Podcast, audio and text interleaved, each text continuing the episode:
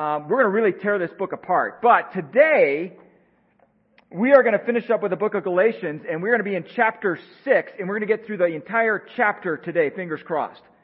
Okay? Fingers crossed. By way of review, if you remember that we started this series based on our overall theme for this year of new beginnings.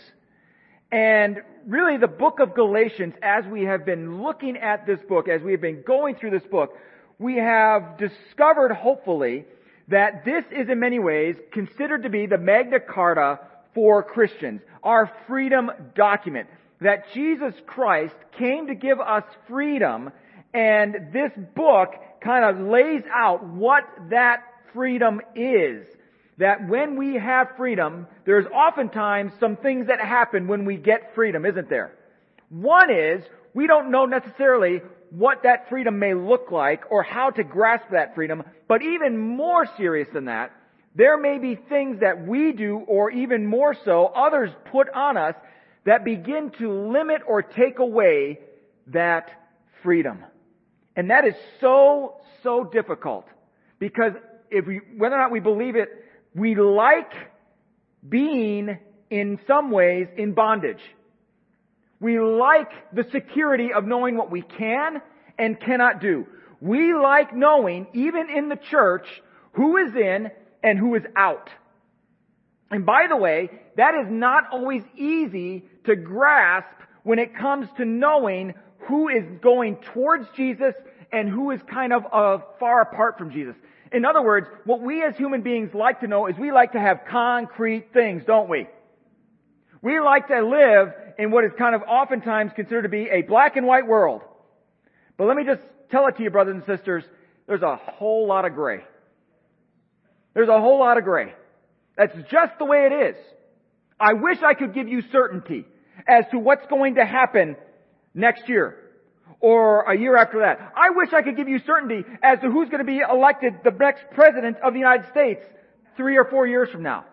That would be valuable information, wouldn't it? I wish I could tell you, like, what is going to happen, what the biggest stock is that you should buy. I wish I could give you that. I wish I could give you assurances when Jesus Christ is coming back on this specific date at this specific time. Because then you know what would happen? Have you ever crammed for a test? Oh, there'd be a lot of cramming. There'd be a lot of cramming, right? I wish I could give you that. Here's the thing. I can't give you any of that. All I can share with you is the gospel. All I can give you is Jesus. That's it. That's it. And it's really difficult. I mean, it still doesn't stop us from trying to make sure, okay, here's how we know that someone truly is a Christian. We go by what's called a bounded set. We may not think this, or at least call it that way, but I'm pretty certain this is how we sometimes think it. Okay. I know how a person is a Christian. They read from this version of the Bible. Yes. They're in. Amen? Right? They dress a certain way. Oftentimes the way they dress is the way you dress. They look the same, right? They may even be the same culture group, the same ethnicity, whatever it is. They may, act the certain way. We speak a certain language. That's how I know that they're in. That's the bounded set. That's kind of what the churches in the region of Galatia were kind of dealing with. We know who is in and who is not. Those who are in are circumcised. Pretty clear. Black and white. Right? Pretty clear. And we know that those who are not in. I mean, that's how we do it. Here is the gospel way of determining who's in and who's out. We call it the centered set. And that is with Jesus Christ at the center, and then all of these people, whether or not they're moving more towards Jesus or away from Jesus. And you know what? It's really hard to gauge that. Here's the thing. There could be an individual in our church who may not talk as we do, who may not look as we do, who may not even read from the same Bible version that we do, may not even read from the Bible regularly. And yet their hearts are so oriented possibly towards Jesus that they may actually be closer to Jesus than the person who may have absolute quiet times every single day, read from the correct version of the Bible, dress correctly, all this kind of stuff. because it's about the condition of our hearts. And I don't know about you, but I can't judge that. I can't grade that. They may look great on the outside. And that's why one of the scariest passages for me in all of Scripture, and I fear it for me, is when Jesus, I stand before Him and He says, "Depart from me, for I never knew you." I never knew you. I don't know about you, but that makes me scared out of my mind. Depart from me. Remember who he's saying this to. The religious leaders. Because they respond, Lord, when, what are you doing? Come on. We taught, we believed in you, we followed the law. And Jesus nails it and says, "You saw me when I was naked and you did not clothe me. You saw me when I was hungry and you did not feed me. You saw me when I was homeless and you did not give me shelter. Because as you have done to the least of these, you have what? Done it to me." There are a whole host of Christians who have got theology nailed. They know their stuff. They can recite the Nicene Creed or the Apostles' Creed by heart. They can recite Scripture like nobody's business. They can know their theology so well. And you know what? They have no impact or little impact on their neighbors. So what? So what? What does it matter if you can recite all those things and yet not love your neighbor? Let me just say this, brothers and sisters. If you read the Scriptures and you come away from it not having a greater love and a desire to love your neighbor as you love yourself, you have misread the Bible. If you come away from these Scriptures thinking, "I'm pretty good," all you other sinners have got to work on that. You're lucky to have me in your life. I am here to bring you salvation. Look at me. If you walk away reading the Scriptures and you come away like that, you've got some serious, serious reorientation to do.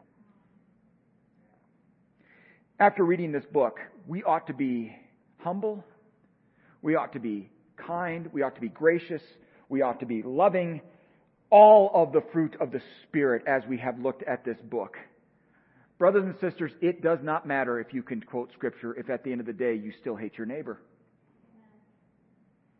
It does not matter. I couldn't care less. By the way, people always mess that phrase up. People often say, "I could care less," and I want to say, well, if you could, then why don't you? It's couldn't. I couldn't care less. I had my friend's father, he used to say it, and rightly so, my family hates this saying. It's, "Try to imagine how little I care." Wow, that's harsh. I don't use that phrase very often. My family hates it, I understandably so. I think it. But I don't say it. It doesn't... I'm sorry, family. It's confession time, but it's Father's Day, so be kind to me. I get a get out of jail free card. This is the one day I don't get in the doghouse by my family. So, Father's Day, play that card every single time today, guys. I don't know if it'll work for you. I doubt if it'll work for me, but I'm trying it. Today, as we end this book, the passage we're going to look at this passage because, first of all, there's a few things that I want us to realize about this passage. This passage, where Paul ends this powerful letter, we're going to see some of Paul's most rawness and at the same time his gentleness and at the same time his personableness. At one point, he actually writes a portion of this passage we're going to look at himself. This is how passionate he is about it. And here is what he is going to address in today's passage. And it's this. What does it look like on a very practical level, on a very grassroots ground level, for us to actually embrace the freedom that Jesus Christ has come to bring us. This is just one powerful way, but it is an incredibly powerful way. What does that look like? And I want to tell you right now off the bat, it's going to be counterintuitive. Counterintuitive. It is going to be something that you and I don't naturally want to do at all. Freedom is hard. Freedom is really hard. It's incredibly hard. Ask anyone who has ever been in bondage, for example, in a horrific abusive relationship, and they are finally freed from it. You ask them, how hard was it? I bet you they will tell you, incredibly hard.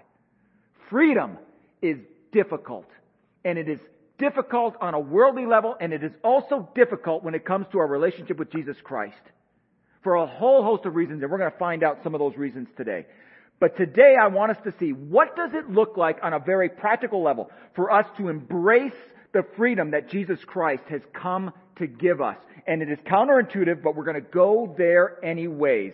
And I'm going to help us kind of weave our way through this passage with the following kind of statement that will help us understand how and what it looks like for us to kind of grasp this freedom that Jesus Christ came to bring us. So here is the beginning of this statement. I begin to experience freedom in Christ when I share my burdens with others. Let me say that again. I begin, and this is a beginning, it's not the end, it is a beginning, to experience freedom in Christ when I share my burdens with others. Does it sound counterintuitive already? It does. It does. And it is. Here's what I mean, and here's what Paul writes, beginning with verse 1 of Galatians chapter 6. And he says this, and remember, he's coming off of the last few verses of chapter 5, verse 25, and when he says this, if we live by the Spirit, let's follow the Spirit as well. I don't have that on the screen. It's okay. I don't want to get the back all stressed out. Let's not become boastful, challenging one another, envying one another. Okay, so that's where Paul ends. And then he says the following, beginning with verse 1 of chapter 6 of Galatians. Brothers and sisters. I've got my new version of the NASB. It doesn't say brethren in this one. You could say brethren, okay? Brethren, even if a person is caught in any wrongdoing, you who are spiritual, who know, who've had experience in this, not spiritual in that you know all of the right things to believe, not spiritual in all knowing the right things to say, but spiritual in that you have this freedom in Jesus Christ, that you know Jesus, and Jesus knows you, and you have this unbelievable relationship with Him, are to restore such a person in a spirit of gentleness. Highlight it, circle it, put stars around it. This is really important. I'll come back to this in just a second. Each one, look into yourself so that you are not tempted as well. Bear one another's burdens and thereby fulfill the law of Christ. Now, a little play on words. Wasn't Paul just before trying to get us away from the law? And here he is now saying the law of Christ is actually bear your burdens with each other. Okay, Paul, I love it. For if anyone thinks he is something when he is nothing, he deceives himself. But each one must examine his own work, and then he will have reason for boasting, but to himself alone and not to another. For each one will bear his own load. The one who is taught the word is to share all good things with the one who teaches him. I'll get there in just a minute as well. That's self-serving, by the way. Pay your pastor. No, that's... Anyways, moving right along. Do not be deceived. Do not be deceived. God is not mocked. For whatever person sows, this he will also reap. For the one who sows to his own flesh will reap destruction from the flesh. But the one who sows to the Spirit will reap eternal life from the Spirit. Let's not become discouraged in doing good, for in due time we will reap if we do not become weary. So then, while we have opportunity, let's do good to all people, and especially to those who are of the household of the faith. Now, there are three things here that I think are really important when it comes to sharing each other's burdens. One is this. We read it right at the beginning there. Each one of us has burdens. Can we agree on that? Each one of us has burdens. In fact, let me just do a little illustration here. I have a backpack here. I have rocks. Rocks that represent burdens. Some burdens are not nearly as big as others. But other burdens may be quite substantial. Maybe you're going through a job loss or a relationship loss. And it's a heavy, heavy burden. Maybe you're going through just, some minor issues with your kids. It'll get resolved, but it's a minor burden. Maybe you had an argument this morning or yesterday with them, and you've just got to resolve it. It's not a big deal, but burdens don't come in all shapes and sizes, do they? Some are heavier than others. And some of us may be carrying huge burdens, and other of us may not be carrying all that heavy of burdens. But either way, we all carry burdens. And maybe right now some of you are carrying lighter burdens. God bless you. May that continue to be the case. And other of us may be carrying more heavy burdens. But nonetheless, we are all carrying something. We all came in here this morning, whether we realize it or not, and we all have a backpack, metaphorically speaking. We all have a backpack. And we are all carrying these things, whatever it is, from this past week, from this past month, from this past year, whatever it is. Maybe some of us are dealing with economic hardship. That's just weighing us down. Maybe some of us are dealing with the loss of some relationship in our lives. Maybe a person passed away, or it's a broken relationship. Maybe it's simply an illness. Maybe it's family conflict. Whatever it is, we all have burdens. And quite frankly, all of us this morning have walked in with a backpack with some of these burdens. And don't get me wrong, some of us wear these burdens pretty well.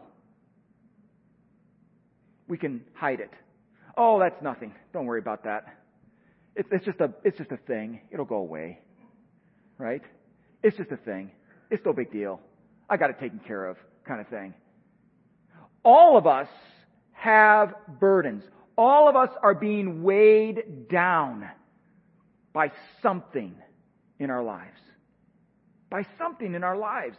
Here is the worst thing that we can do, is not share it. Not only that, but even following Jesus Christ is a burden in many ways. Let me just share a couple of passages of Scripture with you. Luke chapter 9, verse 23.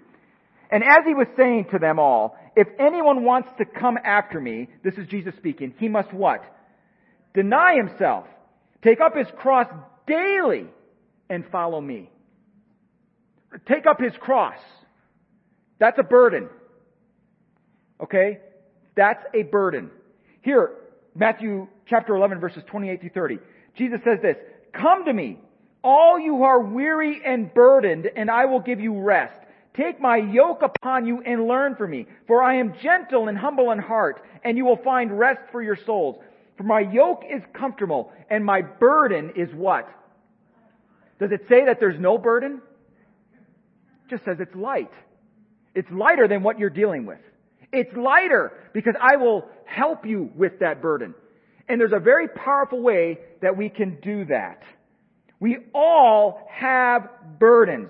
Some burdens are heavier than others, but we all have them. And we all brought them here today. Every single one of us has brought something here that is weighing us down.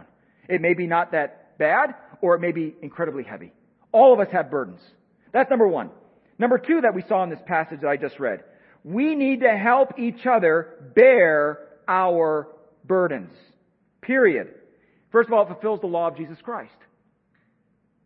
It fulfills the law of Jesus Christ when we help each other with the burdens that we have. Now, let me give you an example of what that means to help each other with the burdens. Sometimes I think that in order to help each other with the burdens, we say, let me carry this backpack for you for a while. That's not exactly it. Let me give you an example. Interesting story in Exodus chapter 17. I don't have that passage up there, but I'm going to tell it to you nonetheless. Moses has now got, he's leading the people, right? They've got to fight the Amalekites, okay? And as they're fighting the Amalekites, one simple thing that Moses has to do is he's got to hold his staff up. Because as long as he's holding his staff up, Joseph, who is leading the Israelites in fighting the Israelites will keep winning. But once he begins to lower his staff, the Israelites begin to lose. Well, Moses is sitting there holding his staff as the Israelites are battling it. And by the way, Moses is in his 80s, okay?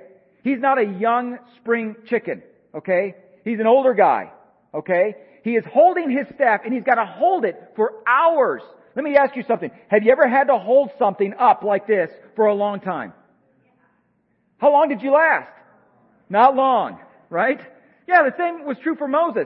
Moses was beginning to get tired. Now, as a result, there were two guys, Aaron, his brother, and Hur were next to him, and they said, you know what, we've got to help Moses bear this burden. What did they do? Very simply, they did two things. One is, they got him a rock. Bigger than this. Sit on this rock, Moses. Sit down. And next what they did is they held his arms. Do you realize, I'm just thinking, for me, it's like, his arms would have fallen asleep. Do you realize how painful that is? I mean, how weird. I mean, you ever had to have your leg fall asleep? Right? You try to move it, it's like pain. I mean, his arms. So they were holding his arms up. You know what they didn't do? They didn't take the staff from him. That was his burden to bear. But he didn't have to bear it alone. He didn't have to bear it alone. Brothers and sisters, let me say this. Sometimes I think there's a misunderstanding when it comes to the sense that we've got to bear each other's burdens, is that we have to make your burden another person's burden our own burden. That's not what that means. That person still has to go through that. That is their burden to bear. But we can help them. And helping them doesn't mean we take that burden and make it our own burden. Rather, we walk with them through that situation. We walk with them through whatever it is they are going through to help in any way we can. But we cannot take that burden from them. That is their burden to bear for whatever reason it is. We cannot do that. Does that make sense? It's interesting that Paul says at the end, he says, guess what? If you want to fulfill everything that Jesus has come to do, if you want to experience the freedom that Jesus came to bring, it's very simple. Bear each other's burdens. Bear each other's burdens. Now, there's a third thing in this that I just read in this passage, and it's this. Bearing each other's burdens is really hard. Did you catch that in this passage? And he says this. Let's not become discouraged in doing good, for in due time we will reap if we do not become weary. Do you realize how hard it is to help each other with our burdens? It's exhausting. It's exhausting. And it's exhausting for a lot of reasons, but perhaps one of the biggest ones is, what if it doesn't make a difference? What if at the end of the day we feel as though it was wasted? That the person we were helping instead went back to the bondage? What if instead we look at that and we become jaded and angry because of all the time we poured into helping that person carry the burden, only in the end to see them go back to it? It can become incredibly discouraging. Carrying each other's burdens is really, really difficult. In fact, so difficult that many Christians, I think, when their involvement in church is that they stand back from their involvement in church because they don't want to get into the messiness of what it means to do life with other Christians. Right? Oh, I don't want to get involved in that. I've got enough to deal with on my own. Let me just say this. I realize that sometimes as Christians we may have an idealized perspective of what the church should be, and that when we come into church that everyone is on their best behavior, that everyone is perfect, and that everyone acts wonderfully towards each other, and we sing Kumbaya, and we hold hands. We don't do that because holding hands is weird sometimes. But all that kind of stuff, and we're just these perfect, wonderful, angelic beings who, in the world, how could anyone else be in our presence because we are so perfect? And we sometimes, in many ways, probably give that impression. But more than that, it may be an expectation of others who don't know Jesus and who don't know the church come in believing that that's the way it should be. And then also they come in, they see people that in many ways are no different than they are. They're dealing with stuff that they thought if they're Christians they shouldn't be dealing with. They thought that if they're Christ followers we shouldn't be dealing with the same kind of stuff that I'm dealing with. But the reality is that we all do. We all do.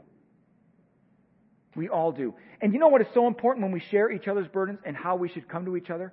Is, as Paul said, we ought to come to them with a spirit of gentleness. We ought to come to them in a spirit of humility and humbleness for one particular reason, because guess what? We ought to know what it's like to carry a burden. We ought to know what it's like to be tempted and to fall into temptation. We ought to know what it's like to fall and to all of a sudden be restored, hopefully, because that happened to us. How helpful would it be if you're carrying a burden for someone to come along and say, well, you're doing it wrong. What were you thinking? I mean, really, seriously? Well, how helpful is that? For someone to come to you and just say, well, you really messed up. Thanks a lot for telling me something I already know. It's like I'm drowning here and you're describing the water. Right? I mean, how helpful is it for someone to come to you and instead of coming to help you with a spirit of gentleness, comes to you as though they're a parental person in your life and just heaping what is obvious to you already. Heaping on, instead of helping you to walk through this, instead now adds to it, and it becomes heavier as a result. Paul says that should not be us at all, because as Christians, above everything else, we should know better, because we have been there carrying these heavy burdens. Let me just say this. I love how Paul says, those of you who are spiritual. You know what a spiritual person is? A spiritual person isn't someone who has it all figured out. A spiritual person is someone who knows Jesus and as a result knows and has experienced His grace, His forgiveness, and His restoration. And as a result, equally goes to others and says, you know what, I've been where you've been. Let me help you. Let me help you. That's how we can begin to experience the freedom that Jesus Christ came to bring us, is to share each other's burdens. Is to share each other's burdens. The last half of that statement says this, and it's not when, rather, I refuse to share what is burdening me. That's not how we experience the freedom of Christ, is not sharing what is burdening me.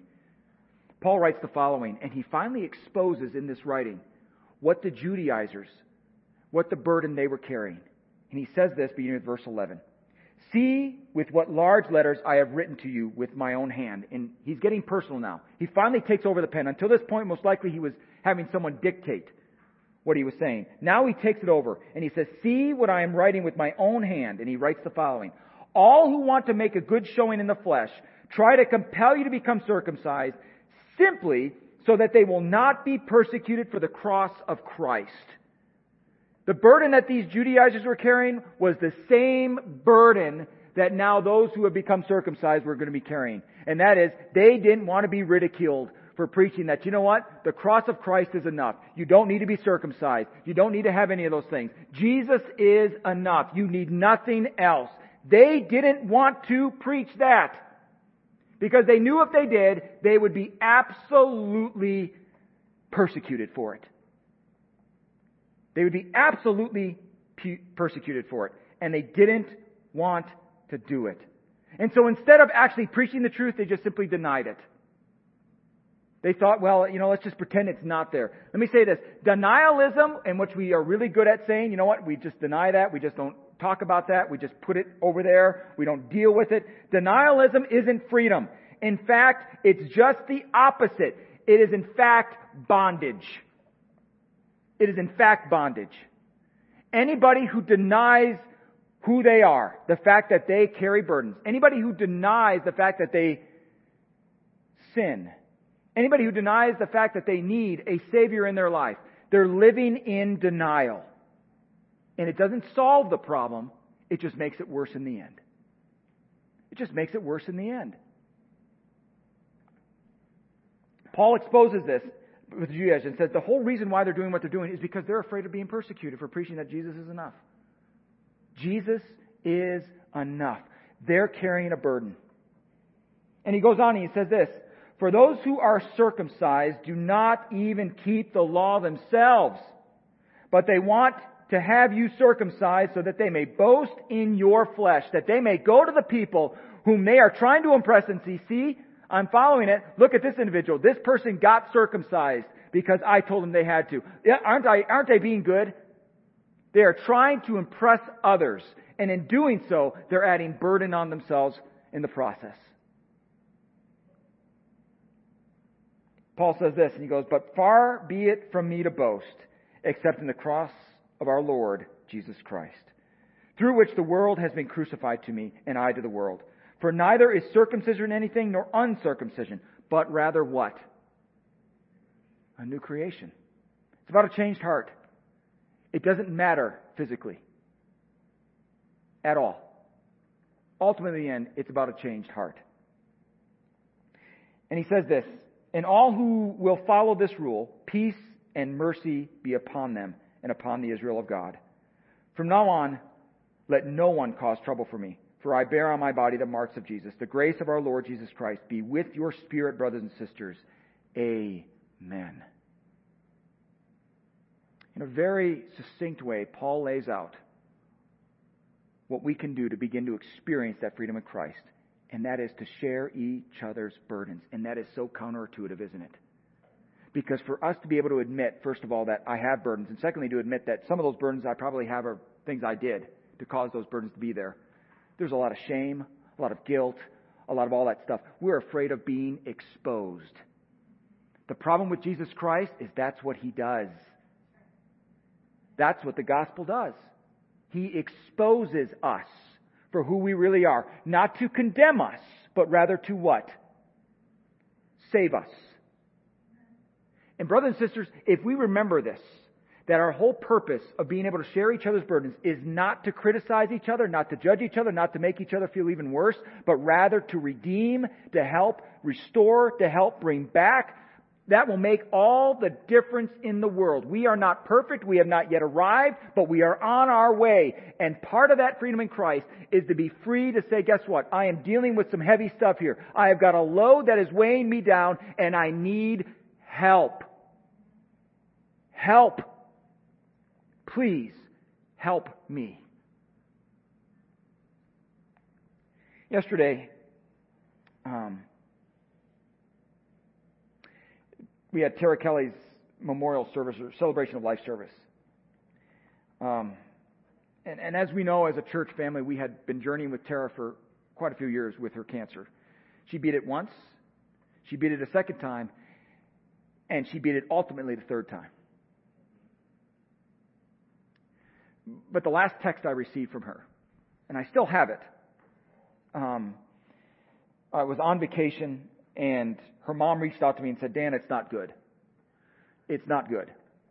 And so I texted Tara, and she texted back, and she said this, "I'm so sorry for not telling you sooner about how bad it really is." And I thought, that broke my heart.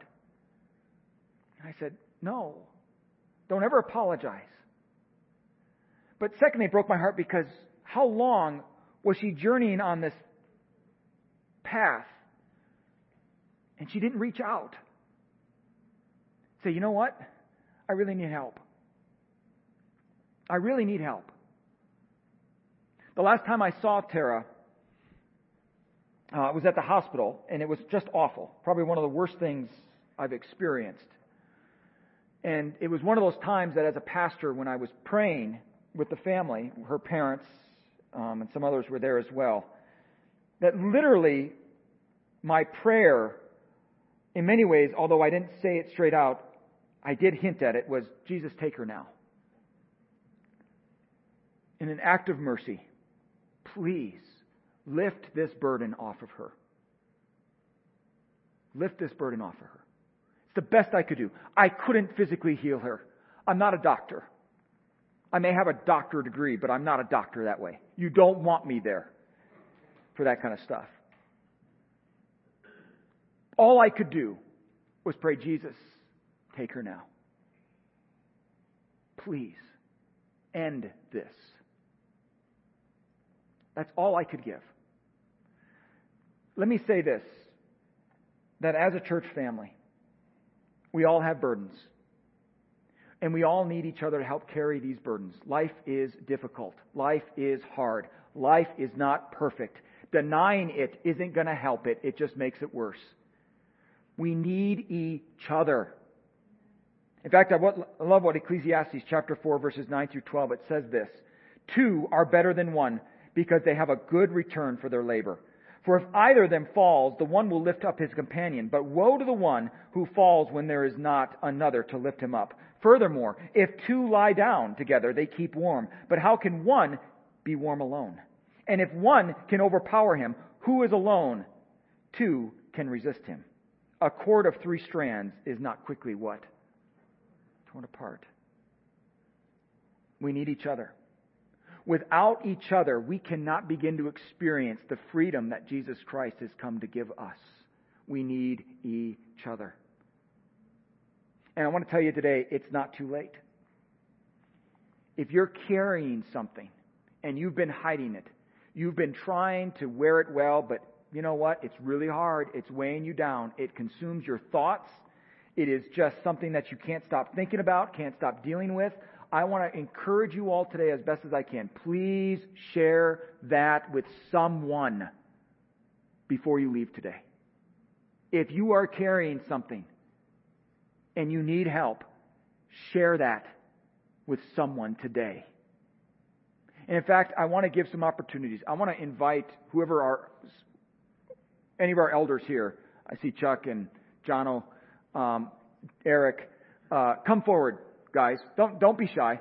It's always a question like when I say a name, it's like, no, come forward. Step forward. Let me have, I'm going to just pick someone else. Don't worry about it. It's not a bad thing. Let me have Debbie Oberyn come up as well.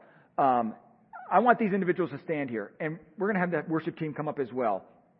While the worship team is singing, and while we're singing, if you have a burden on your heart, I want to encourage you, come up and see one of us. Let us at the very least pray for you. Let us at the very least help you to once again experience the freedom that Jesus Christ has come to bring you and I. Because it is a good freedom. It is a necessary freedom. It is the freedom that He came and died for so we could have. So if there's anything that is burdening you, I don't care if it's big or small, come and at least let us pray with you. Let us at least do that. And in doing so, maybe, just maybe, experience a little bit of that freedom that Jesus wants us to experience. Father, help us. I am so grateful, Jesus, that you have given us each other. We might not have picked each other, but Jesus, here we are nonetheless. Father, I pray that we would be willing to be vulnerable. Because, Father, we all carry burdens. You know it better than we do. I pray, Jesus, please give us the courage to step forward. Give us the courage and the strength to admit that we may need help carrying burdens today. And I pray, Father, that we would begin to experience, even just see a little bit of the freedom that we can have in doing so. Freedom from being captive to the sin or to the situation that we may be in. Freedom to having it exposed, and instead of receiving judgment, to receive restoration, compassion, mercy. Jesus, help us, please. It's in your name that we pray. Amen.